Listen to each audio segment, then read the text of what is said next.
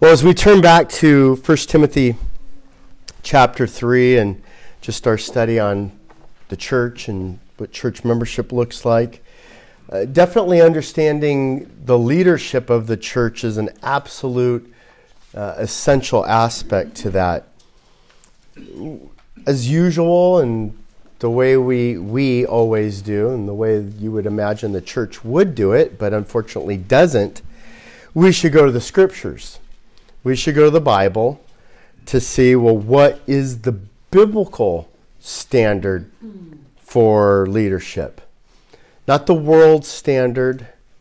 Uh, what, is, what is God's standard? What does God say about what biblical leadership looks like? And unfortunately, so many churches have clouded their understanding with, well, what does the world think about leadership?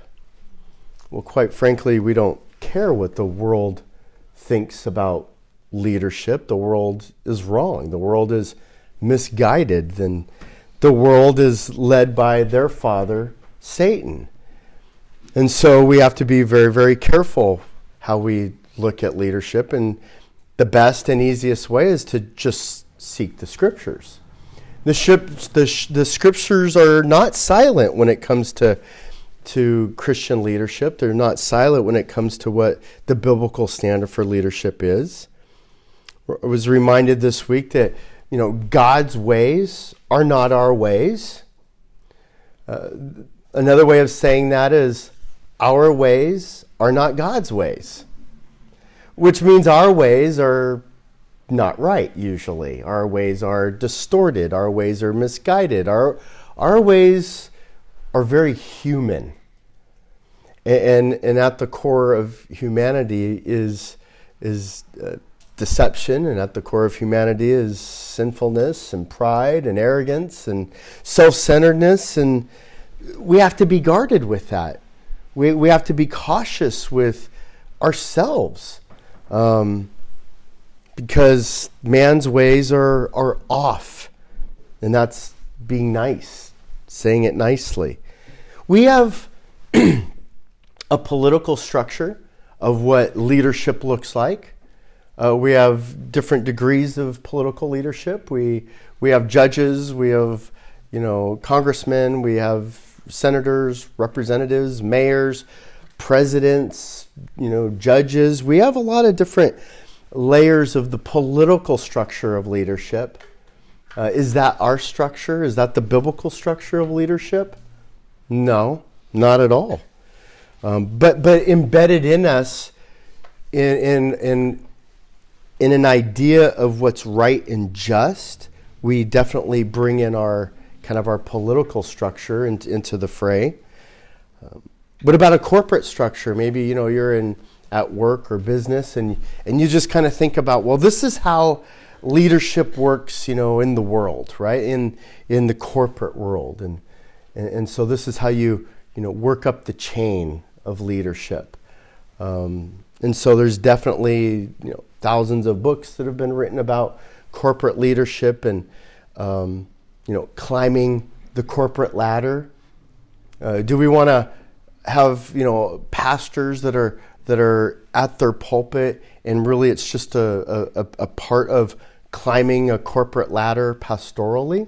because we, we definitely do see that within the, the Christian church. Is that what good leadership looks like?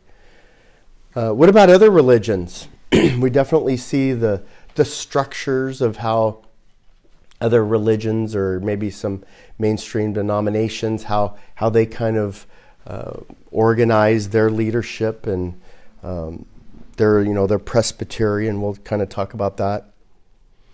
Well, as I mentioned before, we we have problems in the church. The problems in the church, again, begin with, with sin, but we have a problem with, uh, we're, we're very personality and, and talent driven.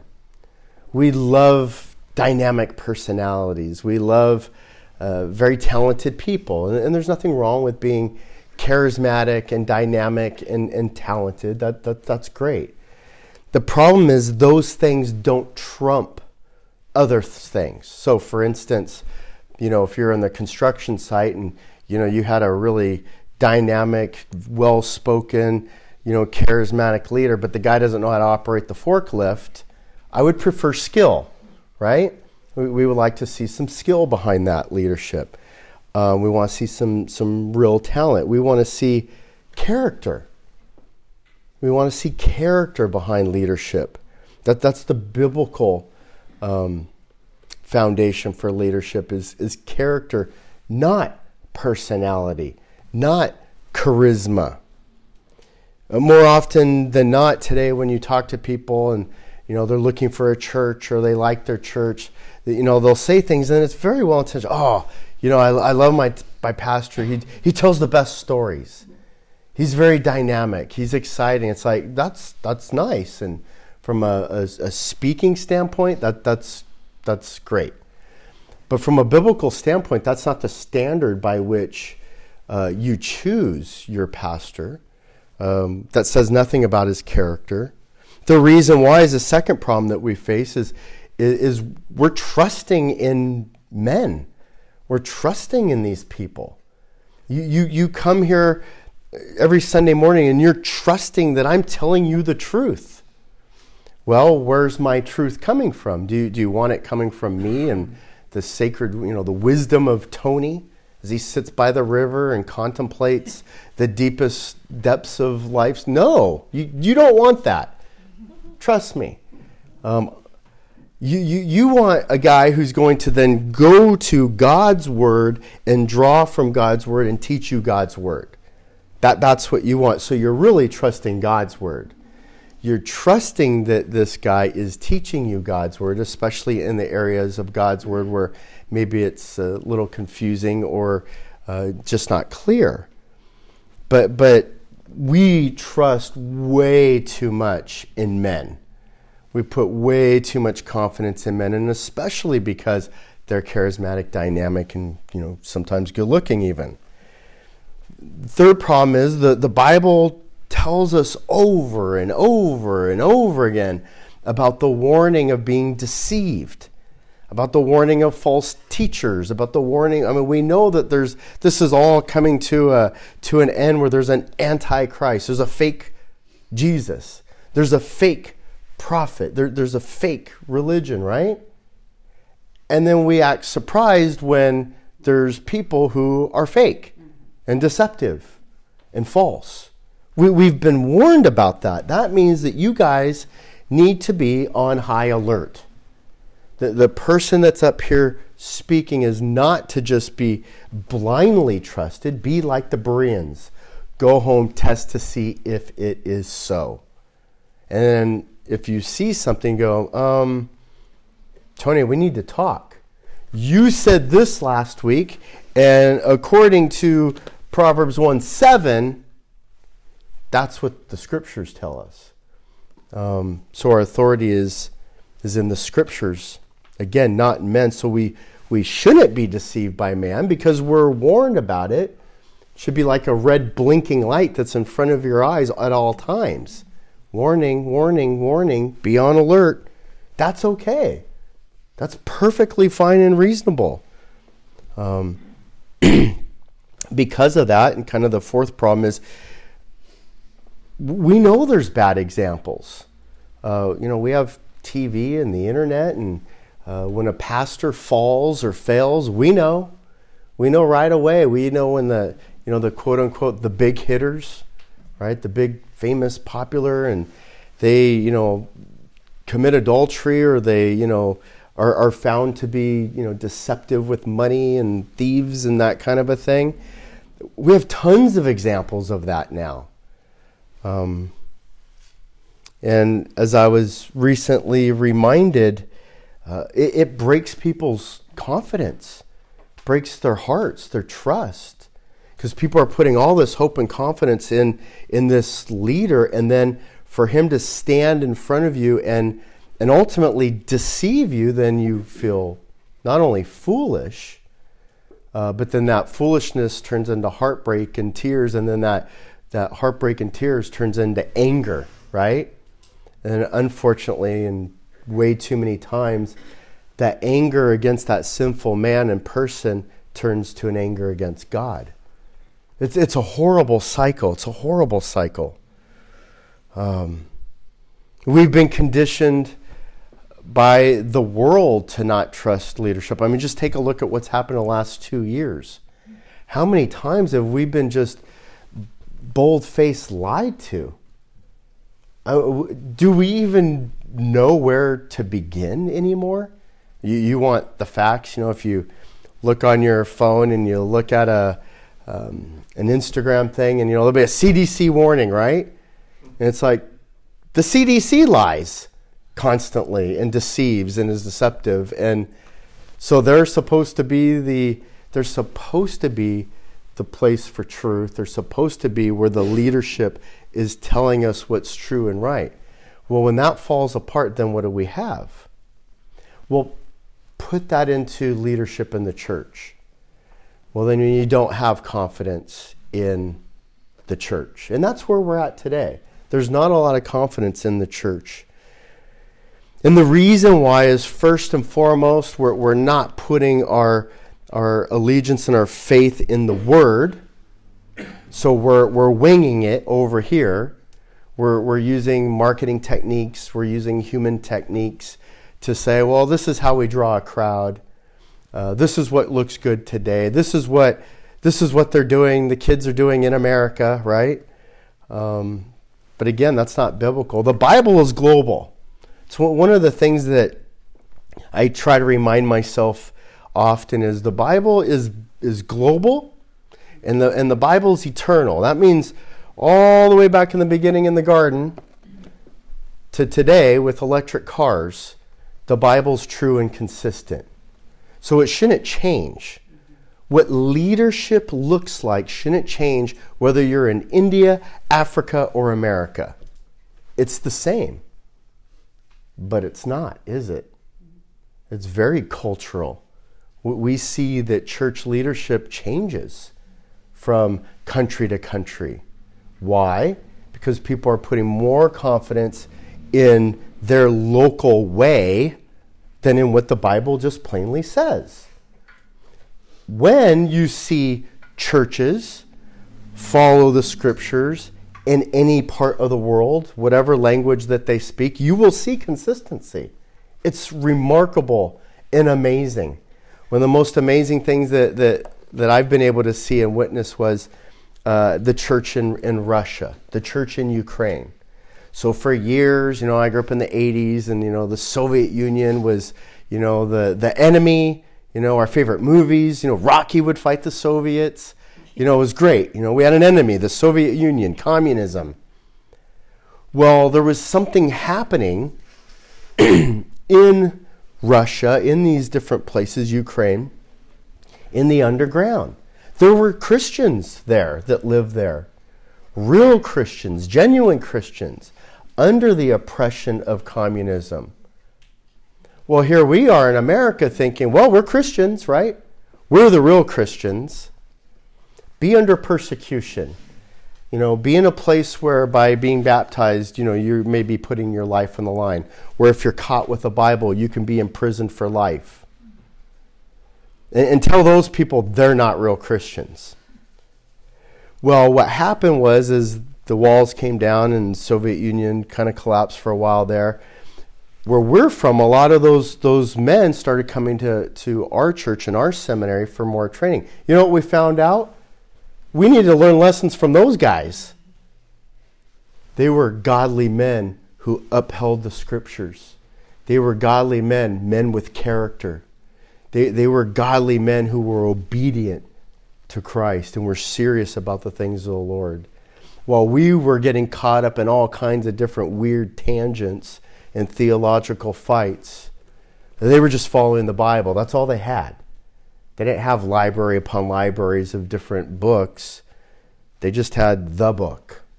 And so, if you have the book and you stick to the book, then it will outline how we shall then live and when we're looking at studying what the church is and what church membership looks like and what church leadership looks like, we have the blueprint right here.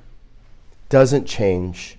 Doesn't change just because the political scene of, of your cultures change. So today we're going to evaluate uh, overseers in the church, we're going to look at two types of overseers, um, two types of leaders elders and deacons. Uh, church leaders are qualified elders, church leaders are qualified deacons. Those are the, the two things we want to look at. And, and again, I want to remind you while we see more details and a little bit more structure in the New Testament, uh, God has always appointed male leadership throughout the history of mankind. Uh, and I'll get into that a little bit more, but just remember the man of God. There was no official title. There was no, you know, um, you know, given role. Just the man of God, the Abraham, the Moses, the Joshua, the Daniels. You know, just just men of God. Um, those were male leaders that we saw in the Old Testament. We saw the prophets, right? There were men of God that were prophets that revealed God's word. We saw the priesthood. There were priests, men who served in God's temple. Um, we saw kings. And I'm reminded that the, the kings, one of their uh, tasks and duties and training to be a king was what? To read the word, to read and study the Old Testament. Could you imagine? You became king, and it's like, you know, okay, here's your first job, Mr. President you have to read this book. You have to know this book. And after you read it, then it's going to be read to you every night. Um, that was part of what would happen with kings. We had judges. We had judges in the Old Testament. Um, they would judge God's people and use Scripture as their rule, as their guideline. And then in the New Testament, we see eldership, this word elder. And we'll look at that today. Um, we also understand there's shepherding that's involved. But it's, and, and, and before we get into details, I, I just want to make this clear. It's never been about sinless perfection in these men. One of the things that is so encouraging, and, and I, I don't mean this in a bad way, but when we re- read about the men of God, the prophets, the priests, the kings, the judges, these are not sinless men. These are very, very flawed men. If, if these men stood in front of you today, I think we would reject them. David, you killed people. David, you committed adultery. If, if David was standing here, you, you couldn't get past that. You'd just be seeing, like, what? You, you Bathsheba. You, you couldn't get moved by, by that. You, you, you would be sitting here looking at some of these guys and going, wait, you had how many wives? What? That, that, that doesn't, doesn't make sense. That doesn't register to me. These, these are flawed, sinful men. But, but they're, they're men that God was still able to use. If you really study them, when you see a passage like David was a man after God's own heart, and you think, how can that be? Study David, and you will see some things about David that are absolutely remarkable about his character and about how he repents and is able to be restored through his sin. He doesn't stay in his sin, he, he confesses, he repents, and he's redeemed, right? Well, that's encouraging for us. But it's, it's not about perfection. Uh, elders are not perfect, pastors are not perfect. But that is the standard. Now, that's my goal, my stand. When we read these uh, qualifications, that's what I fight for every single day to uphold these uh, to the ultimate extent. Never making an excuse, never just blowing one off like I'm at the buffet line, line and saying, I don't like that one. I don't do onions. Not me, right? I'm going to continue to be pugnacious. No, no, no, you don't get to do that. so the first uh, qualification we want to look at is church leaders are qualified elders. Um, back to the book, 1 Timothy 3, verse 1. It is a trustworthy statement. This is something that you can rely on. This is something you can trust. Boy, how powerful is that today? In a day and an age where you can't trust anything. can't trust anything. It is a trustworthy statement. If any man aspires to the office of overseer, first of all, there's nothing wrong with aspiring to want to be a leader in the church. There's nothing wrong with that. Some people think that no, no, no, you you, you shouldn't aspire. That's a, a sign of arrogance. Um, no, that's not. That, it's okay to aspire to this office. You don't have to just sit and wait for somebody to to ask you or to call you. It's okay to aspire to this office. It's an office. It's it's it's a role. Okay, of overseer. It is a fine work he desires to do. An overseer then must be above reproach, the husband of one wife, temperate, prudent, respectable, hospitable, able to teach, not addicted to wine or pugnacious, but gentle, uncontentious, free from the love of money he must be one who manages his own household well, keeping his children under control with all dignity. But if a man does not know how to manage his own household, how will he take care of the church of God? And not a new convert, lest he become conceited and fall into the condemnation incurred by the devil. And he must have a good reputation with those outside the church, so that he may not fall into reproach and the snare of the devil. Well, let's take a look at, at this a little closer. The office of, of overseer. Uh, the Greek word for that is episkopos. Does that sound familiar? Episcopalian, epis- these are just terms, and we're, oh, yeah, wait a minute, I, I, I kind of understand that. I've, I've heard that before. What it means is superintendent uh, elder or, or presbyter.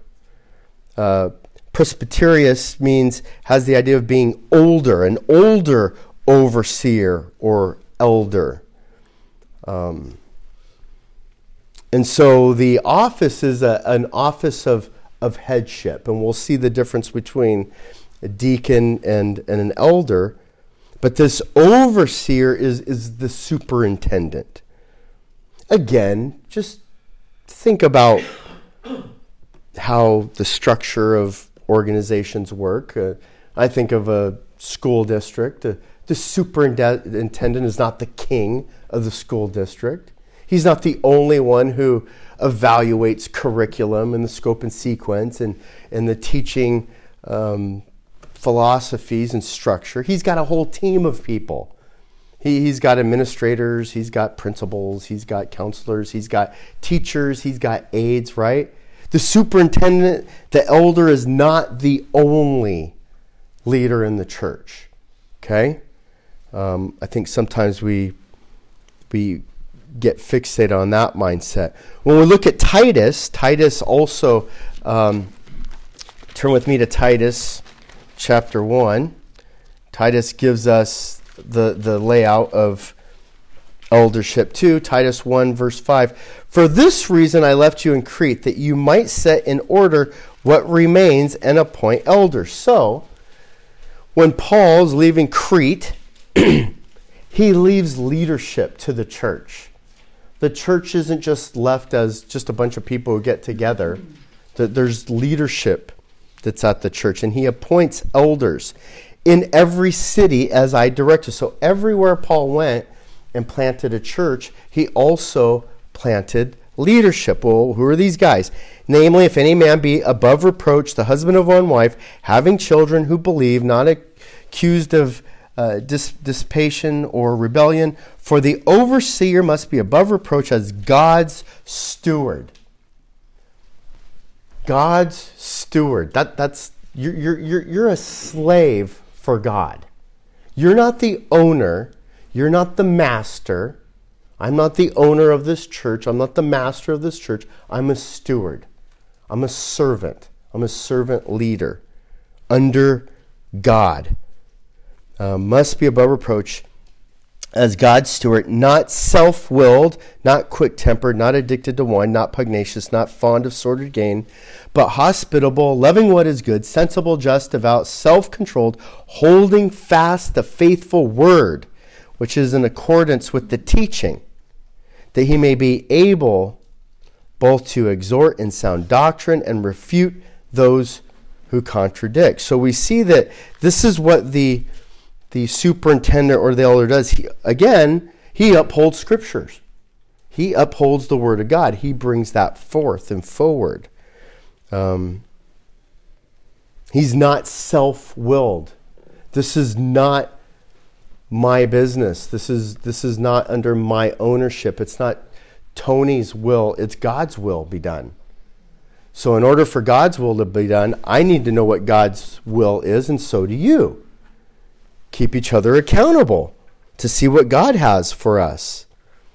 Um, again, it's a noble desire for to seek this position. Now, one of the things that we, we need to touch base on, and it's it's a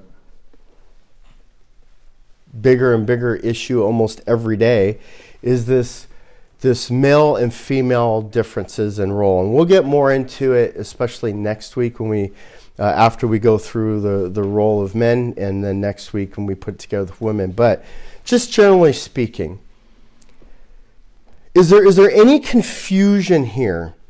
Uh, we talk a lot now today about knowing your pronouns, right? In fact, I was getting a Starbucks the other day, and and Jan, you know, had you know, here's Jan, you know, her name, and you know, this blonde little girl, and you know, I don't know, she's probably 16 years old. And on the other side was her tag, you know, she, her. It's like, am I confused here? It's like, so is that the way it's going to be, you know? Well, pronouns do matter. okay, and, and God is very clear with his pronouns, and we have male and female. We have two. We, we have man and woman. It's very, very clear in the scripture. If you're not sure, turn to page one. God makes it very, very clear right away. Well, when we ask the question, well, what about women in leadership? What about women elders? What about women as, as, as, as preachers and pastors? You're not going to see that in the Bible. The Bible's a big book. There's a lot of pages. There's a lot of, of conversations and leadership and roles. You will not see biblically the role of female leadership as teachers in the scriptures. It's not there. I, I was reading off for you the man of God, the prophets, the priest, the king, the, you know, right? No, no women. This God is very, very consistent. Then we get into the New Testament. Here's the outline of, of the leadership in the church. Tell me if, if there's confusion. It is trustworthy statement that any man aspires to the office of an overseer. Uh, it's a fine work that he desires to do. Uh, he's the husband of one wife. Is, is there any confusion that we're talking about a male figure here, a man? Not, not, not a, a wife of one husband, a husband of one wife. It, it shouldn't be unclear. The, all the pronouns that we see in here. So, one of the things in the Greek language, and when we parse and, and, and and go to the grammar and, and, and look at this in the original language is we see that the, the, the parts of speech are masculine pronouns, masculine singular, masculine plural. They're masculine. There's, there should be no debate at all what God's word says. That's what it says. You may not like what it says. You may not understand it, you may want to contend it, but that's what it says. So if you don't like that or you want to divert from that, well, then you're not being biblical. Well, but there's a church down the street. Well, what about, yeah, you're going to find tons of churches, you're going to find tons of books, you're going to find lots of confusion. But again, let's be clear it's not because of biblical reasons. These are non biblical reasons. And we have plenty of examples of, of the church that's, that's accepting the ways of the world. Why? Well, because women can be as equally charismatic, dynamic, gifted speakers, intelligent. Yes, yes, yes. It's not an issue of, of just skill set, it's an issue of how God has ordained the office. And he's perfectly clear, and we'll get into it next week, but very, very quickly, uh, 1 Timothy 2 gives us a, an insight of the why. Verse 11 Let a woman quietly receive instruction with entire submissiveness, but I do not allow a woman to teach or exercise authority over a man, but remain quiet. Why? Why? I know plenty of women who are great speakers better than you. I know women who have amazing godly character better than you. I know women who are great leaders better than you, smarter, right? Go down. Yes, yes, yes. So why? Verse 13. For it was Adam who was first created and then Eve. In God's order, this is the way God created it as an order. I, go back to the idea of a, you know, you know, you're driving down the road, right? I don't know, some of you are old like me, and you did the old driver's training, and they had two steering wheels. You guys remember that? And two brakes It's pretty. So you're driving down, you know, you're 15 years old, and you're getting ready, to, and all of a sudden the car goes the other way. What? And the the the driver's like, he doesn't trust you. He just took control. Okay, and he went the other way. He put the brake on. We don't drive that way. Somebody has to steer, somebody has to brake. And God has said, This is the way I created it, that I created man first. It's not a better than issue. Verse 14, and it was not Adam who was deceived, but the woman being quite deceived fell into transgression. So, the second piece to that is because Eve was deceived, part of the, the, um, the ramification, the consequences of sin was part of this headship. Well, I don't like that. That's not fair. Well, it's not fair that when Adam sinned, all of us have sin in us either, right? Because that's what the scriptures teaches. So because Adam sinned, and who was blamed for sin? Adam was blamed for the first sin. So we, we can have that debate and fight all day long, but I'm perfectly willing to be open to to evaluating the the, the leadership and, and the woman's role in teaching if you can change what Eve did. If you can change what Eve did in the garden, then you can change 1 Timothy 2. Because that's the argument for it. The argument for, for why women can teach or not teach is an argument from 1 Timothy 2:13 and 14. Adam was created first and Eve was deceived. We'll get more into that next week, but generally speaking, um, and again, the clarity here in chapter 3 he, he, him, him, husband, husband. This is a male, a male role. Well, there's positive, positive qualifications for this, this role. First, he must be blameless and above reproach. Blameless is not perfect. Uh, above reproach has, has that idea of, well, this is somebody who, when he stands up there, there's not a bunch of people in the crowd who, who are going to be able to throw accusations against him, right? He's above that reproach. Uh, he's above that. Um, the, the blame there again is the, the accusations of sin that would be against him. He, he's above those accusations. He's, again, the husband of one wife. And some people will argue here that an elder has to be married or has to be a husband. Um, if he's married, then it has to be one wife. It's more of an issue of, of, of the singularity of, of wives, because that was still an issue here that had to be addressed, which was uh, we only marry one person. Uh, we only have one wife. We don't go outside uh, the, the, the marriage bed. And so, this is, again, one of those qualifications in this time in the Mediterranean, you had a, a lot of uh, false religions uh, that had you know things like temple prostitution, even still polygamy, and so this is a man who only has one wife, if he's married at all.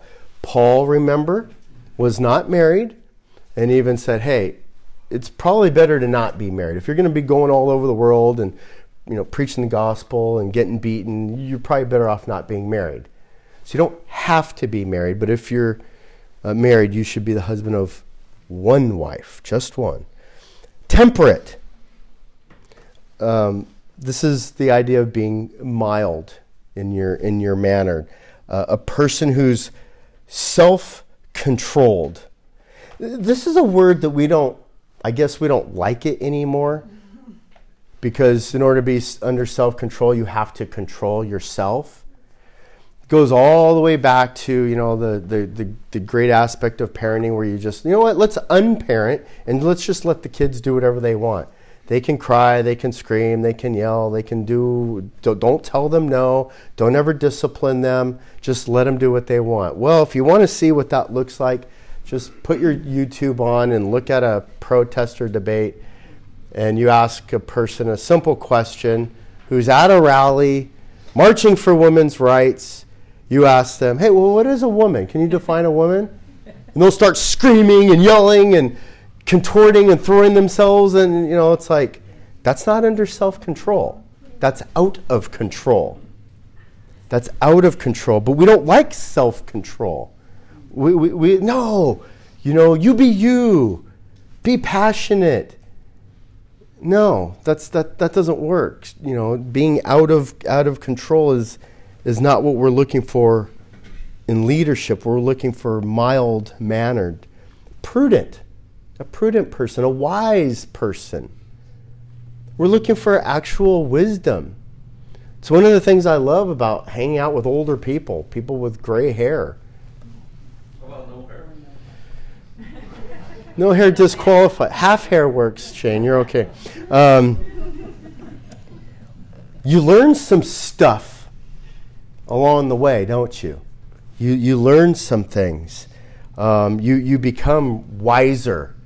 You think slower, move slower, act slower. It's, it's that old, you know, be quick to hear, slow to speak, slow to, right? That's a very prudent and wise way to live. In today's day and age, we think that it's impressive to speak fast, to respond quickly.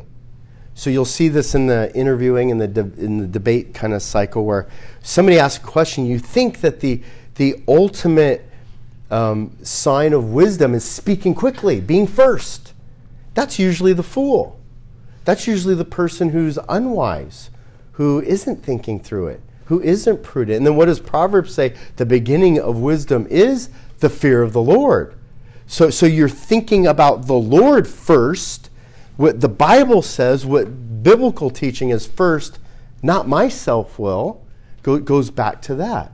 So, so a mild mannered, prudent, wise person is reflective of God in the scriptures at all times. He's got to process that. I, have been listening to uh, some podcasts of uh, Elon Musk. Elon Musk is a fascinating cat, very interesting dude.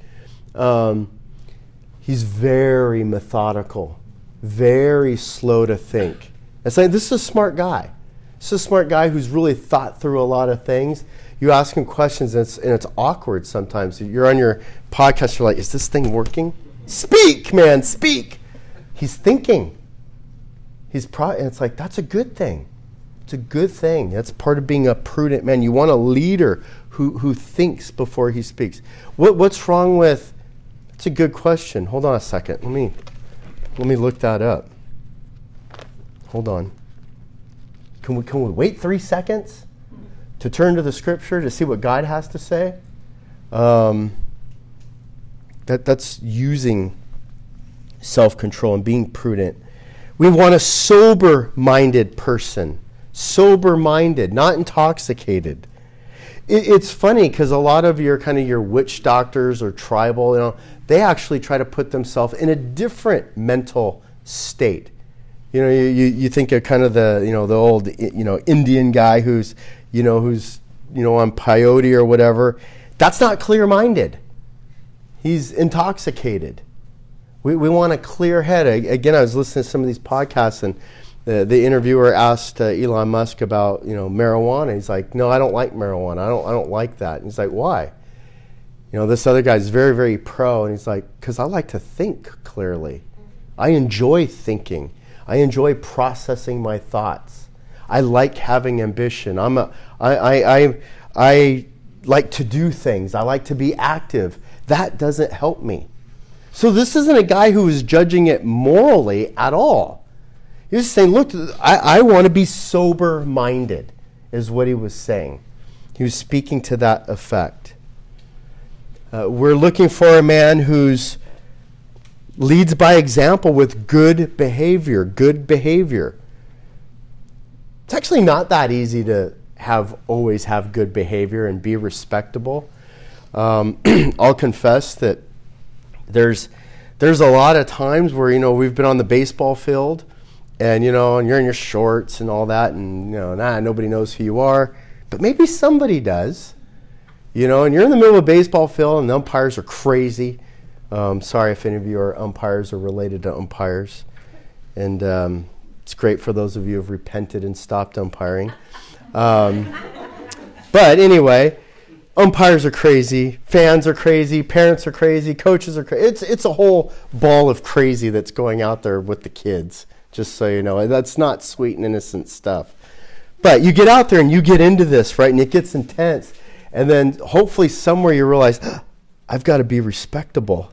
I've got to be on my best behavior.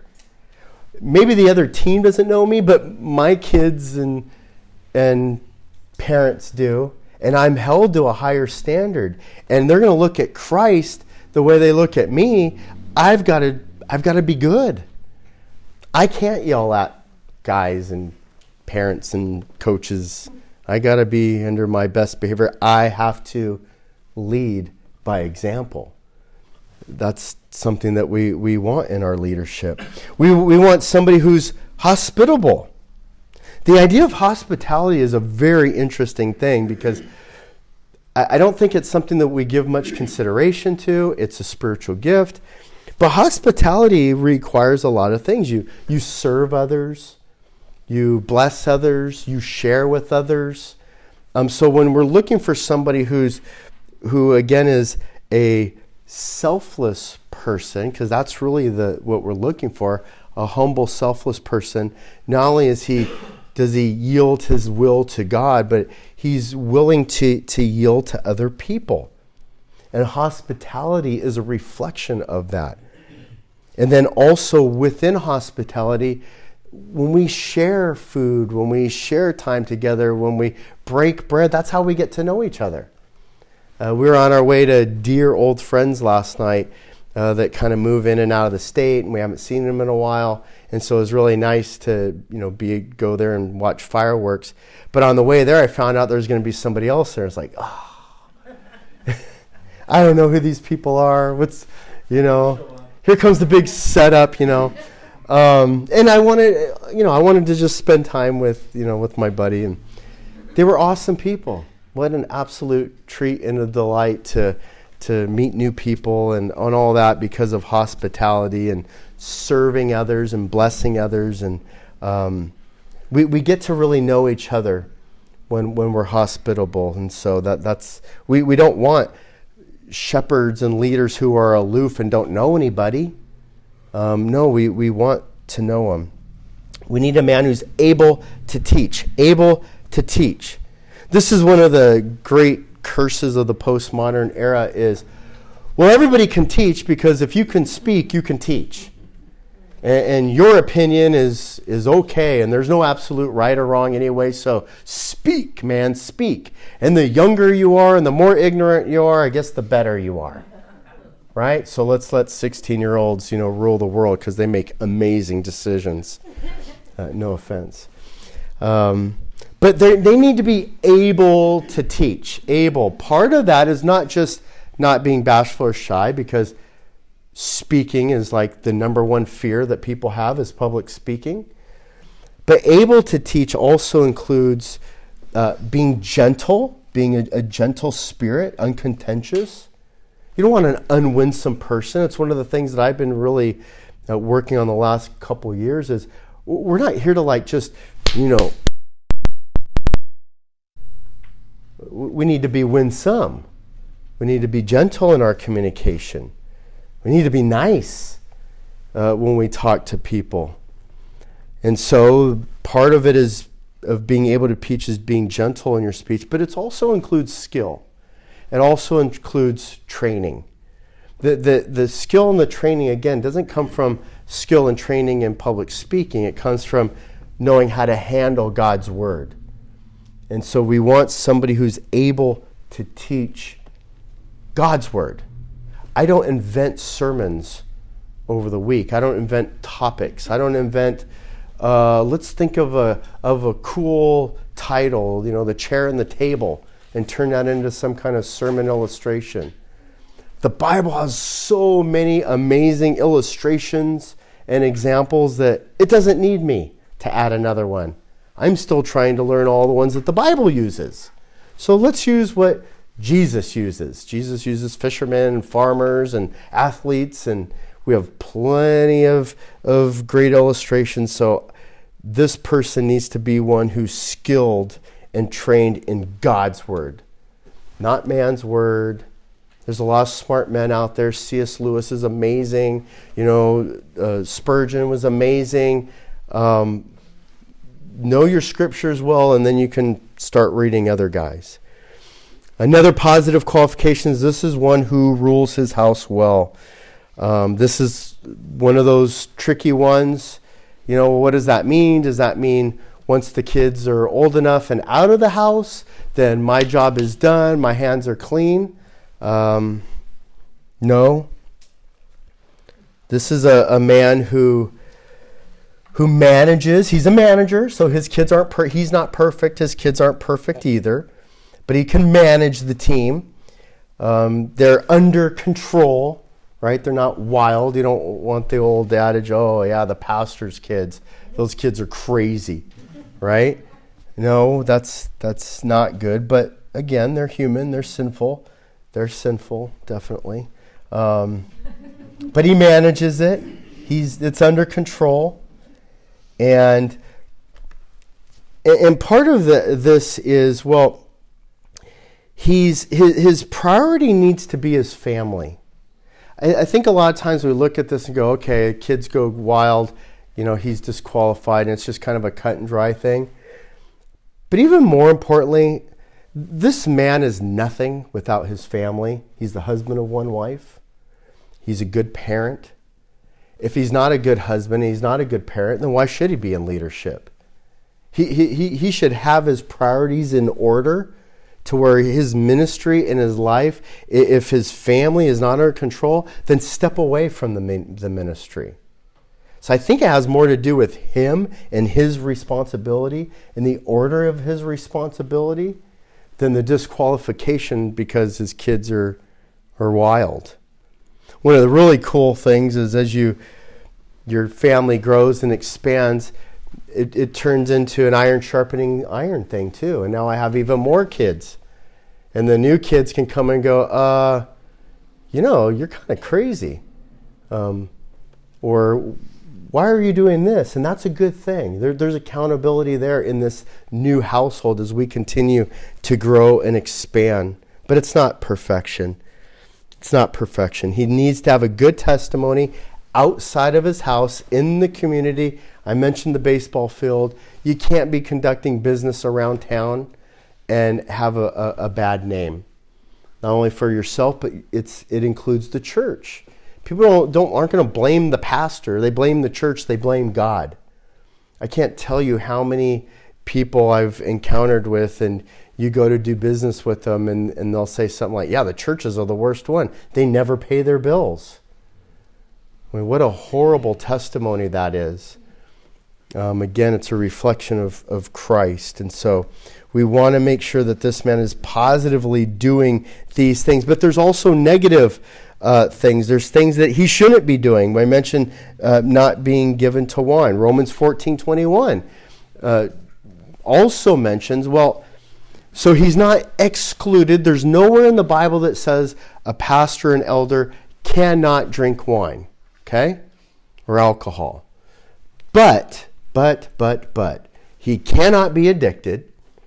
Uh, that this cannot be, you know, something that's that's out of control. And Romans 14 also speaks to another level, which is, and he can't cause others to stumble.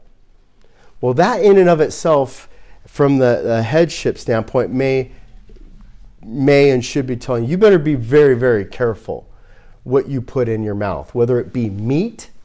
Um, in fact, let me go to Romans 14 21. Because the big issue of the day was meat sacrificed to idols. I mean, that was a, a, a really big deal. Uh, but the other issue was, again, like always, alcohol. And Romans 14 21 is good not to eat meat or to drink wine or to do anything which causes your brother to stumble, especially with the leader. Should be the same qualifications for us, too. We should never do anything to cause somebody else to stumble. Doesn't matter if it's meat or drink or, what does this say? Anything. Anything that would cause somebody else to stumble, you should consider giving up. The faith which you have, have as your own conviction before God. Happy is he who does not condemn himself in what he approves. Um, there are things that we we are going to look at and say, you know what, I think I can handle a glass of wine, you know, a beer at the end of the day. I'm not getting drunk. It's under control. You know, I can handle this as my own conviction. But as a leader, this is a man who, again, can't be addicted and then can't put his mind in a place where he's intoxicated and can't put himself where he becomes violent or pugnacious, right? Because somehow that's always tied in, isn't it? Uh, people get drunk and out of control and they get angry. The idea of pugnacious is a striker, a fighter. Um, this man is also not to be greedy for money. Um, we see this all the time. The focus and attention of, the leader is not to build an empire, it's not to, to, to increase wealth. That's not the point of ministry. One of the truisms of life is you generally are what you are because that's what you do. So it's like people who make money, that's what they do. So, so don't begrudge them, don't be envious of them. That's actually what they put their skill, talent, and mindset towards. And so they get good at it. Well, this man is a man who's supposed to get good at understanding the word and, pouring his life into shepherding the church, not towards building an empire. And it'd be very, very difficult to build that empire on the right hand, and on the left hand, you're also as thoughtful and considerate as shepherding. Now, with that being said, there's some weird things that happen in the world now where, you know, you, you could write a book and, you know, 20 million people buy it. So, you know, that would make you a millionaire. Um, so we're not judging some of these guys, but some of them you look at them and the corporate jets and the houses, and you have to ask yourself have they crossed the line of greed for money? Um, this man's not to be quarrelsome. I'm not here to argue and fight people into the kingdom of heaven. Um, not to be covetous. I mean, you know, not to be you know, discontent with what God has given you, that goes all the way back to just kind of the basic Ten Commandments. Thou shalt not covet thy neighbor's anything. We, we like to say thy neighbor's wife, but really it's, it also includes anything. Um, so keep that in mind. He's not to be a new believer why not a new believer? New believers are excited and passionate and well, because there's still time to grow. There's still time to be, become mature and wise. Let it cook. Just, just let it cook a little bit, right? Um, let, let, let the roots seep in. And, and, and why don't we have a new believer? Well, lest they become puffed up in pride and then fall into the condemnation of the devil. The devil loves new believers, new passions, new excitements. He'll, he'll take that ball and run with it, right? And build pride off of that, um, which is something that we have to guard against. We're warned against that constantly.